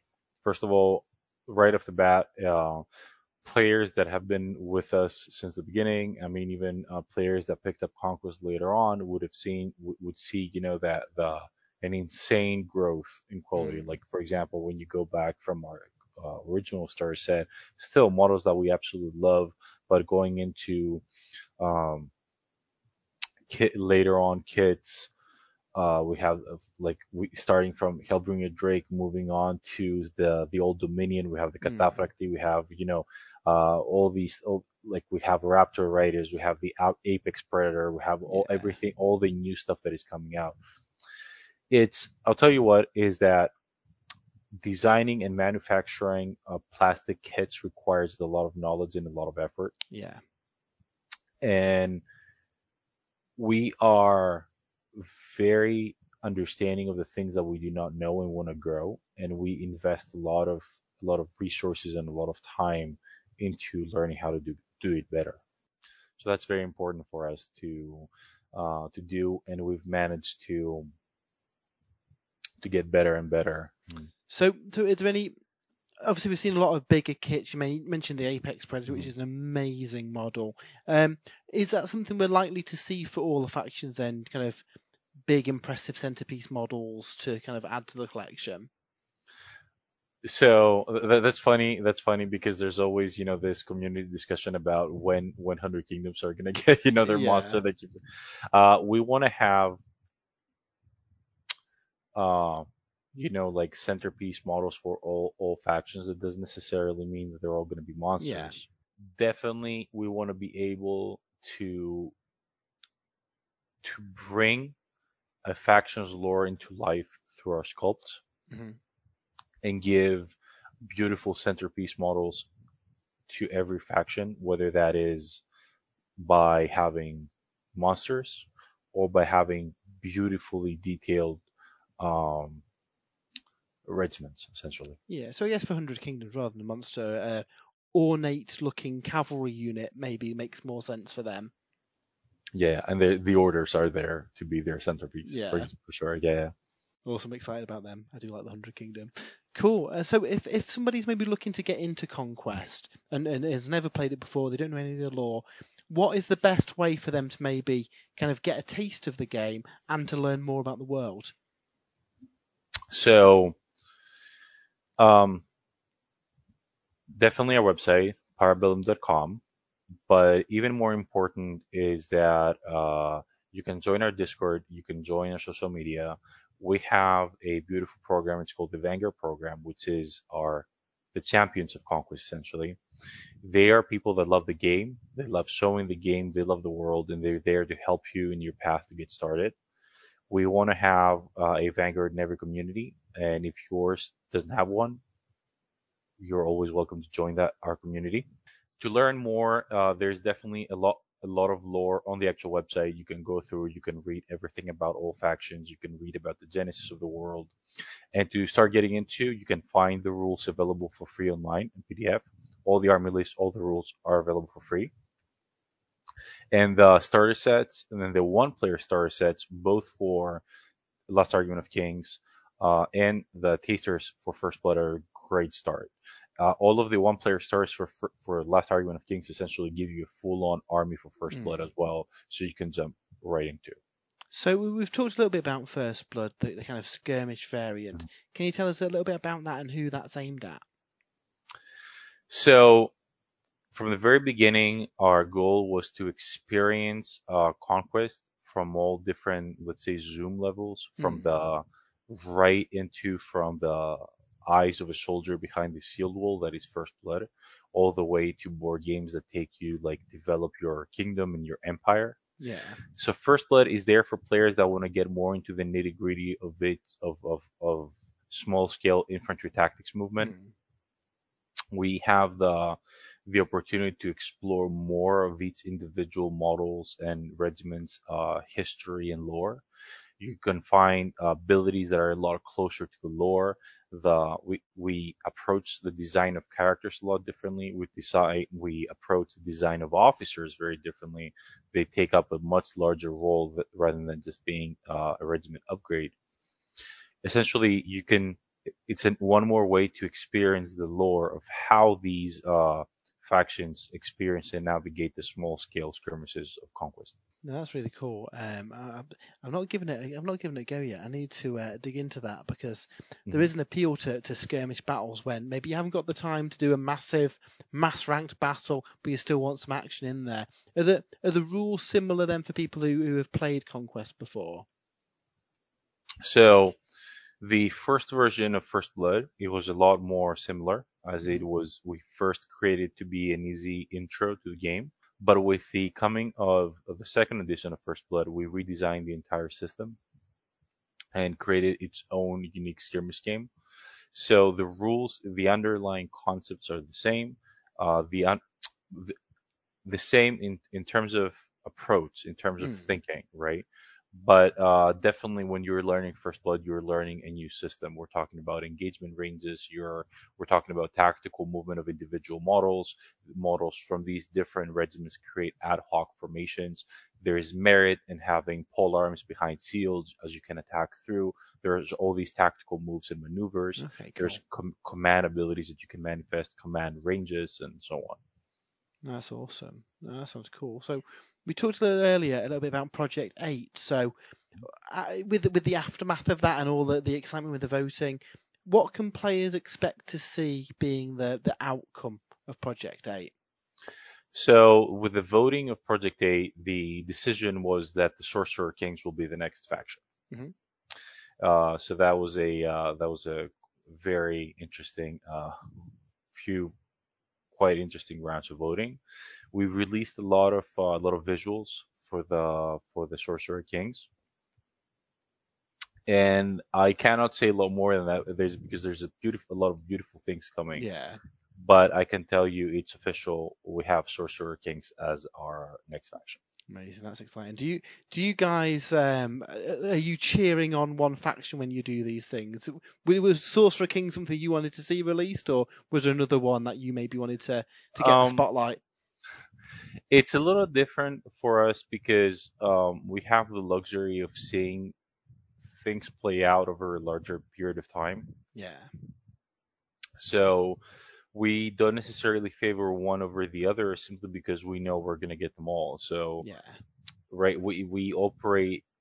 You know, we operate in a different time scale by necessity because of you know the time it takes to design and to manufacture things. Yeah.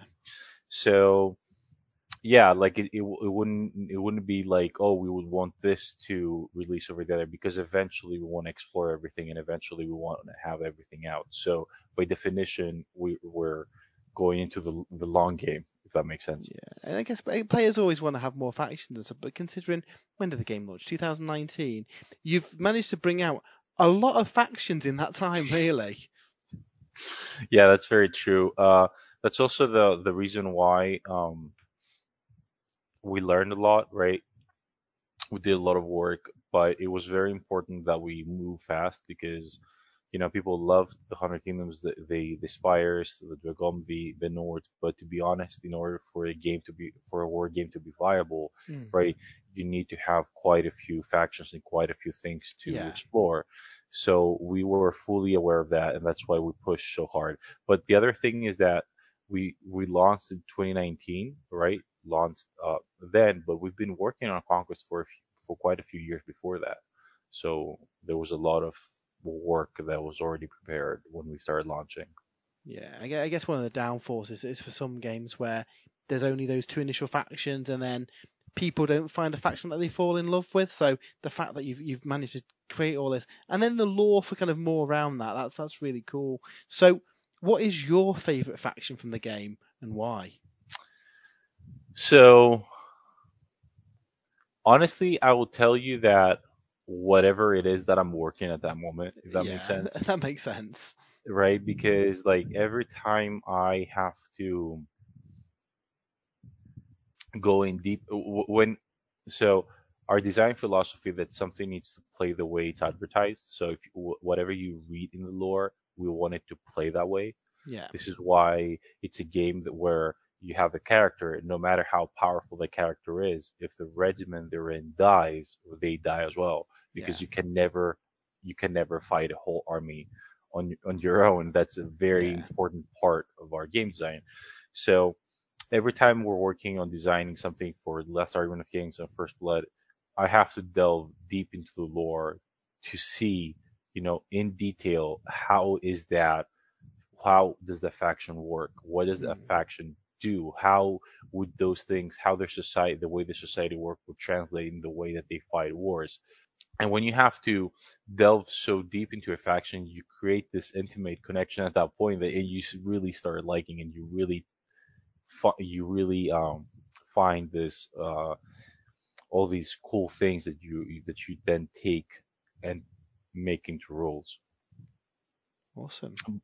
but I would say I wouldn't. So if I had to choose a faction and say that, you know, uh, I'm really happy with seeing that, regardless of whether I, I personally would play it or not, Mm. but the fact that I see those um, ideas being manifested on the tabletop, I like I, I like seeing the mechanics of the W'adrhŭn, regardless Yeah. of whether that they would be my first choice or not.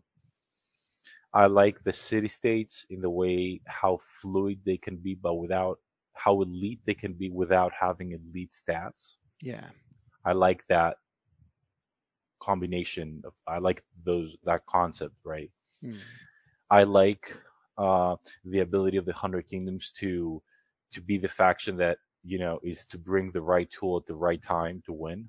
yeah, I there's something that I like. There's something that I like in everyone in that way, and, and, and it's really it's funny because you know it's really it's not an it's not a way to avoid the answer, but it's like when you're creating, it's like you don't see it as creating a single faction, you see it as creating the game. If that makes sense. yeah, yeah. And so, that makes and- and- sense. and- and so it's the game that's your favorite game. It's not the faction that is your favorite faction. If that makes sense. That's a good answer. That's a good answer. Yeah. Yeah. So, well, th- thank you so much for, for joining us for this interview. Before we let you go, though, we've got a very important question. And we ask it to everybody we interview.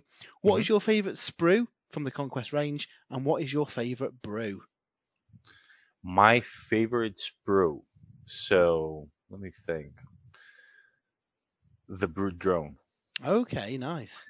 and I will tell you, uh, and I will tell you why. It's because um, the Brood Drone was the first time we managed to create complicated texture in plastic, and it was a Mhm. big, it was a big, uh, a big achievement for the team, and so that you know that that has a lot of uh, Yeah. emotional.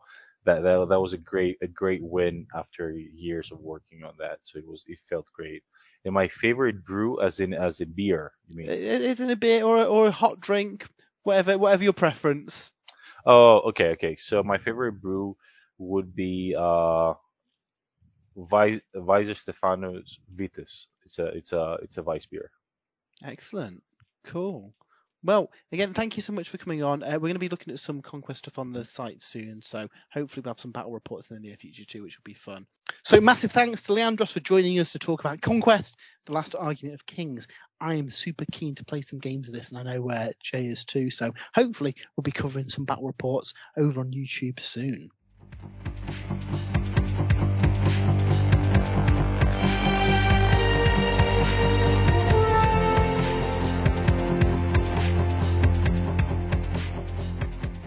So it is time for the returning top three. And for this week's top three, we're going to be discussing our favourite weapons from the world of Warhammer. So quite a broad one, this one. I think we'll have some interesting choices. Uh, before we do wrap up this week's podcast, we will be finishing off with the community top three choices as well. But for now, let's start with you, Matt. What Ooh. would be your top three weapons from the world of Warhammer? Right. Well, this was really, really hard because there's lots of really cool weapons. But for number three, I've gone with quite a, a simple weapon, a basic weapon that you know, just it's just a grenade. It's just a grenade, isn't it? It is the humble vortex grenade. Mm-hmm. So you know, grenades are cool. Some of them like do a big explosion and like break holes in tanks, and some of them fragment into loads of pieces, doing a load of damage to infantry. But it's a very Warhammer 40,000 thing for a grenade to rip open a black hole in real space and suck any poor unfortunate things into the warp. Um, now, I, I grew up playing Warhammer 40,000 Second Edition, and most characters took a vortex grenade, which would then persist on the battlefield and move around, destroying everything. Mm-hmm. It was beautiful. I hope this is a thing that comes back in 10th edition. Yeah, they were a little bit silly, and it was like 50 points to like have a guaranteed area of anything on here dies horrifically. But it was a bit of fun, wasn't it? So yeah, the, the, the vortex grenade is my number three choice. Now my number two choice is one that I know that Dave is very very fond of. It is Mm. possibly his favorite. Well, it might even be his number one favorite weapon in all the universe of Mm. So it was it was it was a demon sword created by Vengel, the second ever chosen of Chaos, and it was imbued with a demon of Khorne called U'zuhl, and it was a, it was a vicious thing that sucked the very soul out of the people that it cut. It is, of course, the weapon wielded by Archaon, the ever chosen, the slayer of kings. Now it's a cool weapon and the lore's very cool, but it is my favourite weapon for the sole fact of trapping Dave's Maw Crush in it live on Warhammer TV. I hate moment. this weapon. Terrible weapon. Terrible weapon. weapon. It's um, it's pretty cool, isn't it? No. I love it. I think it's awesome. But number one, number one, I I am loath to um pick a weapon not forged in some kind of like horrific demon forge, not even imbued with a demon. It is called in the common tongue the Skull Splitter, uh, forged by Grungni, made out of star metal itself. In the in the in the dwarven tongue, it goes by the name of Ghal Maraz, and we have an entire game named after it. Yes, it is the Warhammer, and it is it's. I mean, it's the big deal, isn't it? It is, it is Sigmar's own hammer, um, hammer time, basically. Yeah. Yeah. I, I mean, it, it, it's amazing. And um, spoiler alert, it might appear in mine. Yeah. Um, but it- uh, it- it's it's wielded in Age of Sigmar, isn't it? Doesn't the it is. is it the Celestial Prime has it? Celestial. Prime does have Gar Ghal Maraz. Yeah, I do wonder though if we'll ever see Sigmar himself on the battlefield. That'd be cool, wouldn't it? And Yeah, well, his hammer. Alarielle's there, Alarielle and Teclis, so you know. Yeah, that'd be that'd be Well, unless unless unless he does uh, the the lion, obviously the lion's come back, but he hasn't had his sword returned to him. So maybe Sigmar will come back and and they'll be like, no, you need to get yourself a new hammer, mate. You know, maybe there's a, like a, maybe there's like a lost and found for legendary weapons Yeah. because they seem to go walkies a lot in in the Need world some epic loot. Warhammer, don't they? Yeah.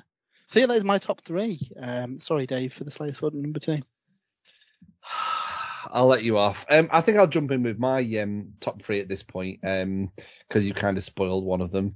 Um, I am going to give. So I've got a top four because actually my fourth choice, I feel like it needs to get a mention. It's one of my favorite weapons in Warhammer 40k. It's a humble power fist. Oh. Um, yeah, I really like it. I've I've given it to quite a few of my characters in the past. I think my my Deathwatch captain's got one. My Cadian Castellan's got one. Um, they're just really cool, aren't they? Um, do what's better than punching somebody with a massive fist, tank or human or alien or whatever. Um, do you, re- do you remember the Nintendo Power Glove? It kind of I do, I do, yeah. Um, so moving on to my top three. Uh, so I have also gone for a bit of a chaosy weapon. Um, it's my third choice. This one is wielded by some of the greatest painters in the world, and it's also uh, in the hands of the Skulltaker as well. Uh, and that is the Slayer sword. For those uh, for those who like Khorne. I was trying to Uh, figure out what you're on about. Then. Wielded by the greatest. Do you know what I was thinking? I was thinking there's the uh, calligrapher for the for the Lumineth who has the paintbrush, and I was thinking maybe there's a Nurgle unit that has a brush or something. No, no, you can, you you too can have a Slayer sword if you you beat everybody else in Golden Demon. yeah. Um, uh, so yeah, um, that's my third choice. It's a really cool looking sword, and that's it's the reason that the Skull Taker is the only Khorne model I own that's that's painted, um, because I just really wanted to paint that model. Um, my second choice, I'm gonna cheat a little bit because I couldn't decide on on one particular variant of this type of weaponry. Um, so I've simply put in my top three plasma. So this could be this could be a plasma gun, it could be a plasma pistol, pistol, could be a plasma cannon, uh, an executioner plasma cannon. Um, I just really like plasma. Um, just like I like giving my characters power fists, I also like to give my characters plasma. Usually a pistol, but you know maybe something a bit bigger and and, and punchier. Um, it's just I love unreliable weapons, uh, and that's what a plasma gun So is you, all about. you, you're playing Dark Angels for um, Horus Yeah, Heresy yeah. as well, and they love all the uh, archaic, slightly dangerous weapons, don't they? Yeah, yeah, that's absolutely right. And that just leaves my top choice, which Matt has absolutely spoiled. Um, it's the reason I've I've I've kind of got the Celestant Prime ready to build uh, build for my Stormcast, but I want to wait until I've got a bit of a Stormcast army um painted before I tackle that. Um, but yeah, it, it's a it's an amazing weapon. Uh, I loved it in fantasy. I still like it in Age of Sigmar. It's iconic. Um, yeah, it's my top choice. Jay, what's your top three? Um, so my top three uh, start with the Slayers. No, I'm joking. Um, the uh, my number three choice is um, the Sword of Khaine, Ooh. Which um, was, uh, if memory serves, I should need to dig out my High Elves army books. It was a blade that was forged by one of the, I think it was Vaul, one of the High Elf gods for Khaine, and it was in the Shrine of Khaine. And I remember during one of the Chaos Wars in the Old World, Aenarion ended up, he was like, he's the ancestor of Tyrion and Teclis. He ended up drawing the sword, and the sword is that powerful. It, it cursed him and his bloodline. So like Tyrion and Teclis were cursed by the the sword of Aenarion as well. So I think Aenarion did put it back. Um, and I'm not sure actually. You might know Matt if during the end times T- Tyrion, I'm pretty sure Tyrion draws it again in the end times. Uh, Tyrion does draw the blade, yeah. Yeah. Um, so it's like a, a legendary elven weapon. Um, I need to dig out the books actually because some of the high elf lore was really really cool. Um, that's why. Yeah. So, so during the end times, the Widowmaker is drawn by Tyrion, who becomes the avatar of Khaine. After Tyrion is slain, the Widowmaker loses its power and becomes an ordinary sword. Oh, just an ordinary blade. AP zero. um, my second choice is the awesome Harlequin's Kiss. So this weapon is wielded by um, the Harlequins, but the Solitaire puts it to fantastic use, and it's basically like um, a, a wrist um, mounted sort of weapon. It's like a tube that comes out from the wrist, and the idea is is that the Harlequin will, will leap in front of their opponent and jab this sort of tube into them, and then what uncoils from the tube, I almost think of it like a, a, butterfly sort of tongue, is um, all this monofilament wire that just shoots out and uncoils from this tube inside the body um, that the thing's been impaled into and just mulches it all from the inside. The Harlequin's kiss. Glorious Yeah. weapon for the old It's probably going to sting a little bit, isn't it? it does. It leaves a mark. Um, the number one choice for me though is the um, and I can never pronounce this the Apollonian spear, uh, wielded by the Captain General of the Legio Custodes, Valdor. Um, so this was one of two spears that the Emperor handcrafted and gifted to um, Valdor, and I think the other Ooh. spear was gifted to Leman Russ. Um, but the spear that Valdor wields has a unique property in that anything it cuts, um, he learns the truth of. Um, and there's some really, really cool scenes in the Horus Heresy books where he's fighting demons. And of course, up until a certain point in the Great Crusade and the Horus Heresy, the Emperor sort of withheld a lot of knowledge about the warp and the demons and things like this from his primarchs and from Valdor, his, you know, most trusted, you know, companion. Um, but he gifted this spear to Valdor and um, Valdor was a bit unique amongst the custodians in that the custodians they were loyal to a fault with, with the emperor. You know, they unquestionably loyal. All they could ever do was enact the will of the emperor. Um, but this spear granted Valdor, um, I don't know, like some additional knowledge that he wasn't privy to prior to that. Um, and so he's like fighting through demons and he's learning the true names of the demons and more about their sort of what they are and, and you know this kind of thing. And there's I don't want to give too much away because there's bits in the book you've not read yet, but the Apollyon Spear is a really really interesting weapon and it sort of changes Valdor's character. He becomes a lot more darker and also rather than you know it must be easy being a custodian because you always know you just have to do what the emperor wants you to do. But then after custodian sort of starts wielding this, uh, Valdor starts wielding this weapon, and obviously the emperor becomes a bit more distant from him because he's he's on the golden throne. He starts doubting what the emperor's will really is in this kind of thing. It's really really interesting. that sounds um, awfully heretical. well, I know, and it's even more heretical when you think it's in the hands of the, the captain general. Um, so yeah, so that's my um, my um, number one choice. Excellent. Really good options there, Jay.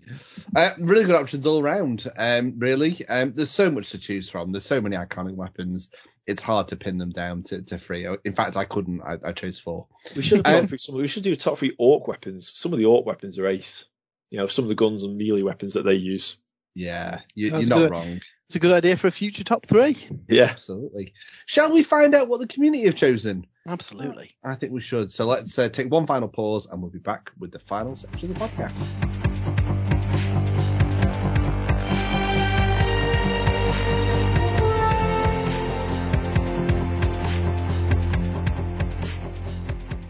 So it is time for the community top three, and we're going to start over on Facebook with Daryl Calderwood. His third choice is Fanatics. Um, I suppose they are just living weapons, aren't they? Um, Hellblaster, I assume the, obviously the plasma guys, and the Doom Diver. Uh, is the goblin is the goblin the weapon he asks? I think it is. Um, Brian Dennis has gone for ancient blades and spears on death rattle skeletons. A horde of skeletons is rather creepy. Absolutely. The soul splitter weapons of the chaos chosen, just the best name, and the humble bolter. If a rocket bullet firing gun can be humble. Jem Jackson says the Death Strike missile ICBMs for the tabletop. Brilliant. Yeah, I want one of those for my guard army at some point. Uh, his second choice is Vulkan's Talisman of Seven Hammers. No spoilers, but it's very on brand for its ultimate creator. And his top choice is the Vortex grenades from second edition. Lands on you dead, near you dead, moves into you dead, displays a field, drops you on it, dead, brutal. And finally on Facebook, we've got Curtis, who's gone for Ikit Claws Nukes. That's from uh, the, the good old Skaven, the iconic bolter, and Dr- is it Dracnian? Uh, the demon sword, yeah. Um, Abaddon's. No, I've got, I've said his name wrong, haven't I? Abaddon. Abaddon's sword. Um, excellent. What have we got over on Twitter, Matt? Well, Evan says the Dawn Blade. Who doesn't love a mysterious blade with strange powers? Uh, Commissar Yarrick's Power Claw. Don't count the old man out. Mm, I rumors liked are that his he's pale dead. eye. His laser eye was good as well. Uh, and number one, the literal Warhammer Ghal Maraz. Martin Johnstone says Gotrek's axe, the humble Space Marine bolter, and Ghal Maraz. I'm, I'm sensing a theme on the top three this week. Uh, Anonymous Rex says the Soul Drinker's Soul Spear, the weapon once wielded by Dorn himself. Ooh, did not know that. And number two, that. Ghal Maraz. And number one, the Mighty Orc Attack Moon. Used by the orcs in the Beast Arises series, the effects and abilities Oh, yeah. of these moons is terrifying in the 40k universe. Speaking of orcs, Pete Allison says the shock attack gun, Yeah. Kiss, and Phosphex. Oh, Phosphex is nasty stuff, isn't it? Uh, honourable mention to the classic shotgun. Ollie Grimwood says the shock attack gun. Nothing says orcish mayhem like a sack load of snotlings materializing inside the target. That's a tongue twister, Ollie. Uh, number two, the chainsword, the quintessential 40k melee weapon. And number one, bolt gun.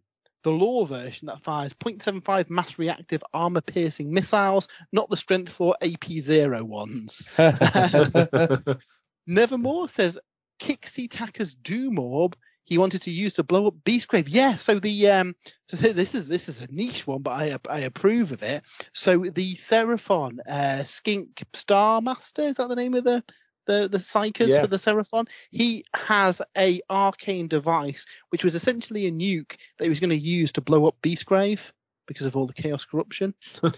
Um, yeah, I mean extreme, but you know, so we take off and nuke the site from orbit, Seraphon style. Um, the rotary flensing sword of the corpse grinder cults and Skulltaker's Slayer sword. That nearly made my list. Darren Winter says the Talon of Horus, the Doom that wails, and the Sword of Aenarion. Uh, Rob Warren says the most dangerous of all weapons, the hobby knife. Yeah, we've all, we've all felt its kiss. And finally, Jem Deducci says number three, Timber, the rule for giants and gargons, hilarious and appropriate. Oh, you used to have Uh, a little template as well you could put down, did to, you? Yeah. Uh, the basilisk for the guard. Its range is longer than the table that you're playing on. True. and number one, the Warhammer. Could it be anything else? Excellent. I, I think they're they're better than ours. Uh, those They are much better than ours. Um, brilliant choices. Um, and also, I think Shock Attack Gun nearly broke Matt trying to Indeed. trying to read that tweet out.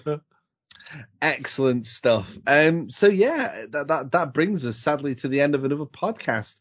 Do we know what our next top three is, Matt? We do, Dave. We do. So, are you a fan of events? Is maybe Golden Demon 1994 your favorite event, or maybe you really enjoyed the one of the Crusade events at Warhammer World? Well, this week I want to know your top three events, both conventions and tournaments that you've ever been to. Excellent. So you can get your choices in via our social media. And also, you can now drop your top three into our podcast channel over on our Discord. Um, so there you go, another brand new way of submitting your top threes ready for the next podcast, which of course will be in a couple of weeks. Um, so yeah, guys, it's been a it's been a great show. Uh, shame there's no Andy. Hopefully you'll be able to join us next time. Um, but yeah, uh, here's to another couple of weeks of fun hobbying. Until then, we'll speak to you all again very soon. Bye. Bye. Bye.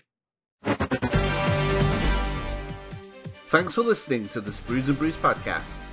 For more content, remember to check out spruesandbrews.com.